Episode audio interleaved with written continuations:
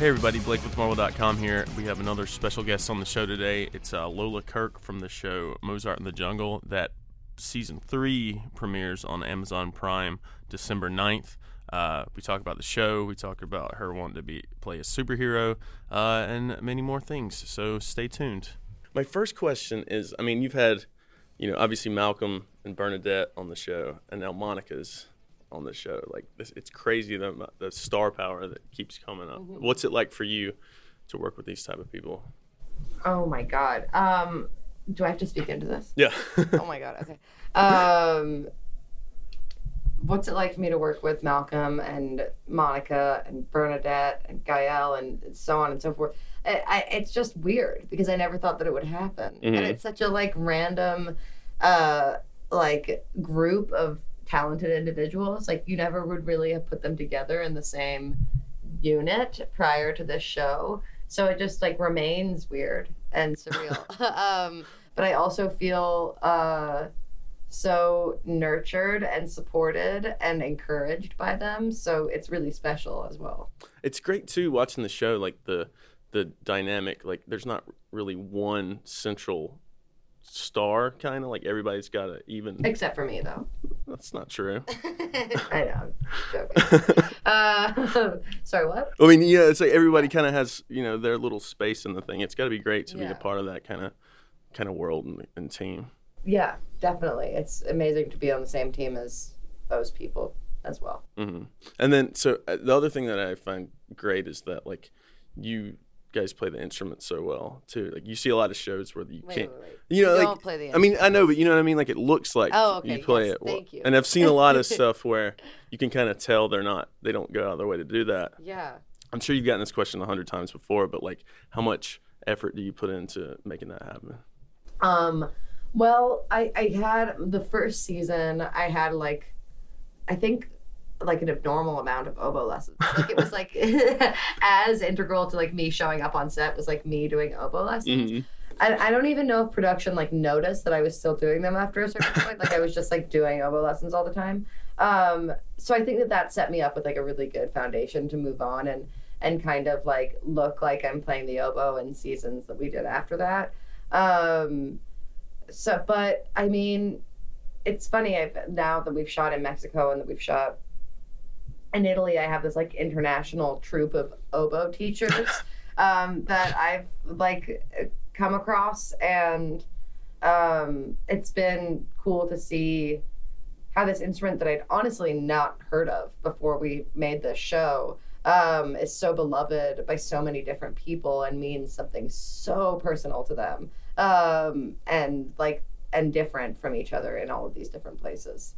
Are you getting like musicians coming up to you on the street? And... Um, it's more like, honestly, the place I was met, recognized most was at uh, uh, the Hollywood Bowl when I went to go see Dudamel conduct. Oh, really? uh, yeah, so there, I, there's definitely like a demographic of, of classical musicians, and and I do get even from oboe players, which is the highest compliment, like the question of like, do you play the oboe? Um, But I, no one really notices this except me and like my oboe teacher, who the most brutally honest oboe teacher that I have, the group, who's always like, your pinky is double jointed and looks horrible. Like, please stop doing that with your hand. Um, and it's even on the poster right now. I can see my double jointed pinky, uh, like doing an incorrect thing mm-hmm. on the oboe. So, so yeah. And I don't know why I said that, but yeah. You've probably been asked this a hundred times as well, but it's just giving you more of a love for the genre of music. Definitely. It's given me more of a love, and it's also just humbled me with the like fact that I know literally nothing about like I, or I, I've only scratched like the surface of the surface of what it is to understand classical music. Mm-hmm. It's very daunting.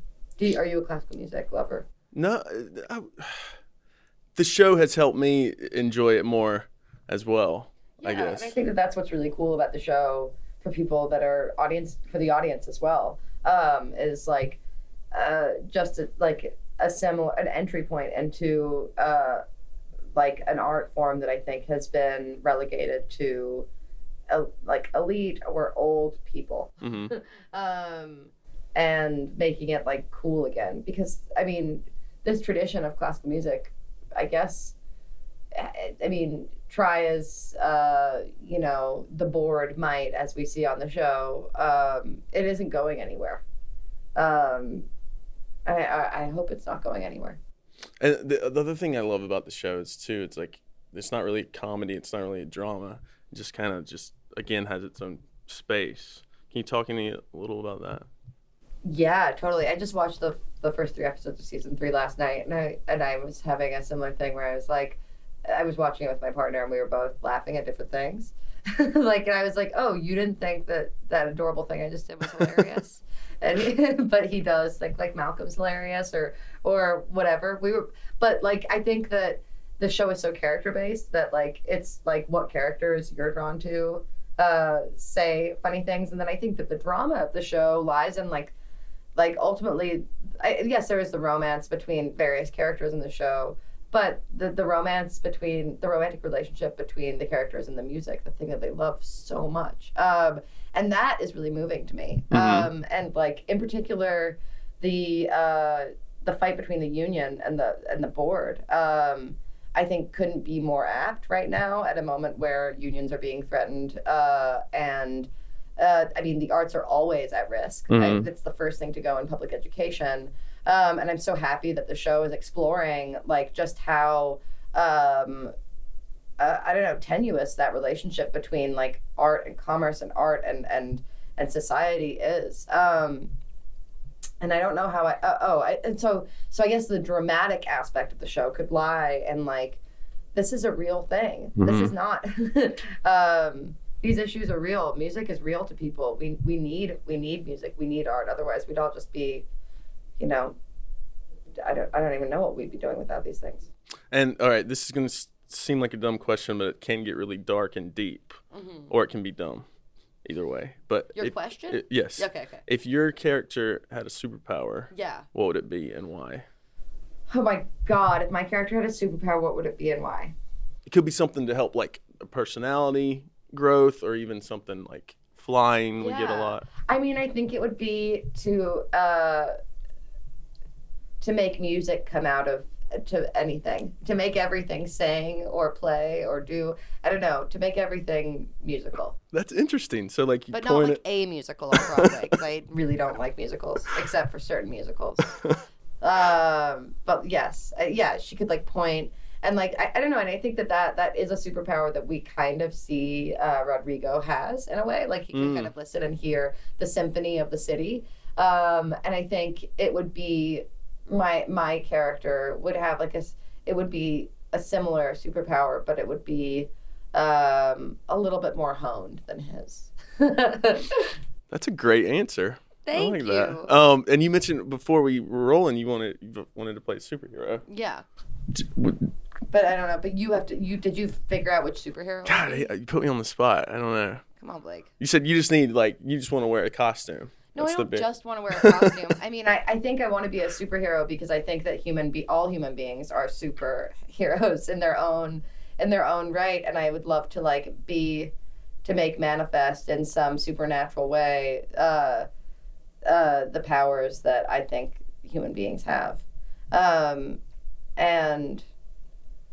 And also, I don't know, I mean, I think that hmm, it's a really interesting, the, right now, I, I think that there's been so many moments, like in the past couple of weeks, uh, where some kind of superhero would be really, really great. That's true. Like the superhero that's gonna like overthrow the electoral college and like make the popular vote like real, or just like those kinds of miracles, right? That I think uh, superheroes are born out of, mm-hmm. this kind of like, uh, narrative that like the world is falling, but oh wait, someone is going to fix it, don't worry. And I don't mean to say that that someone should be me, because I really don't think it should. But um I do think that there's a necessity for that kind of magical thinking always, um and I and I and maybe if we all magically magical think a little bit more, uh you know, that type of thing will happen. Well, it's funny you mentioned what you talked about a little earlier is like it kind of this show It's almost like it's kind of cheesy, but super in a way. The fact that it brings awareness to things that people kind of take for granted too, mm, with like like yeah. the children's uh, building the children's thing that you mentioned. You know, yeah, yeah. Uh, that's a pretty great thing too. Like they need more of that in the world. giving Definitely. money to children's. Yeah, yeah. I mean, art, arts funding in general is pretty non-existent mm-hmm. in this country.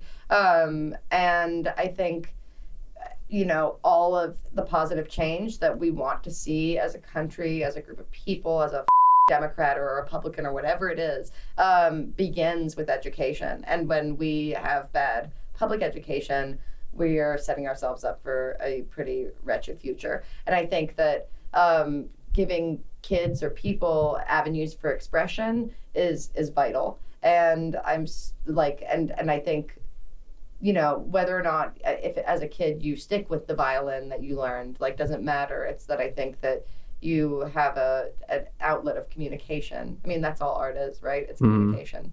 Um, so I don't know. Having communication be something that kids have access to is, is really important. And I think it's cool that the show is exploring the all the different areas that classical music is important. And what, what do you want to tease for, for the new season? I mean, for me watching it, it was just so easy to string. Like, it was just so seamless and great and just fun and thoughtful. And oh, yeah. You know. I think that it is uh, fun and thoughtful this season. And, like, I think that those are really good adjectives to describe it. Um, and I, I, I guess, what do I want to tease for the new season? I don't know. Just watch it. It's amazing. I mean, I like it.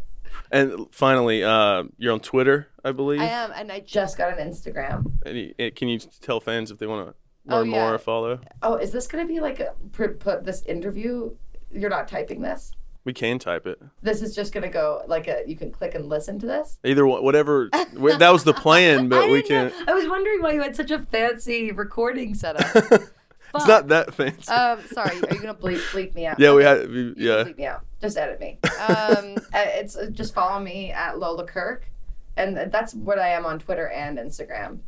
Um, I'm very confused by both Twitter and Instagram, but one day I'll understand it, maybe. And then the show, season three, is December sixth. Oh, yeah. Season three, Mozart in the Jungle, I think comes out on December ninth. ninth. December ninth. I was off. Are okay, good. Yeah, pro- I guess so. Huh. Well, thanks so much. It was an honor to have you by. The show is fantastic.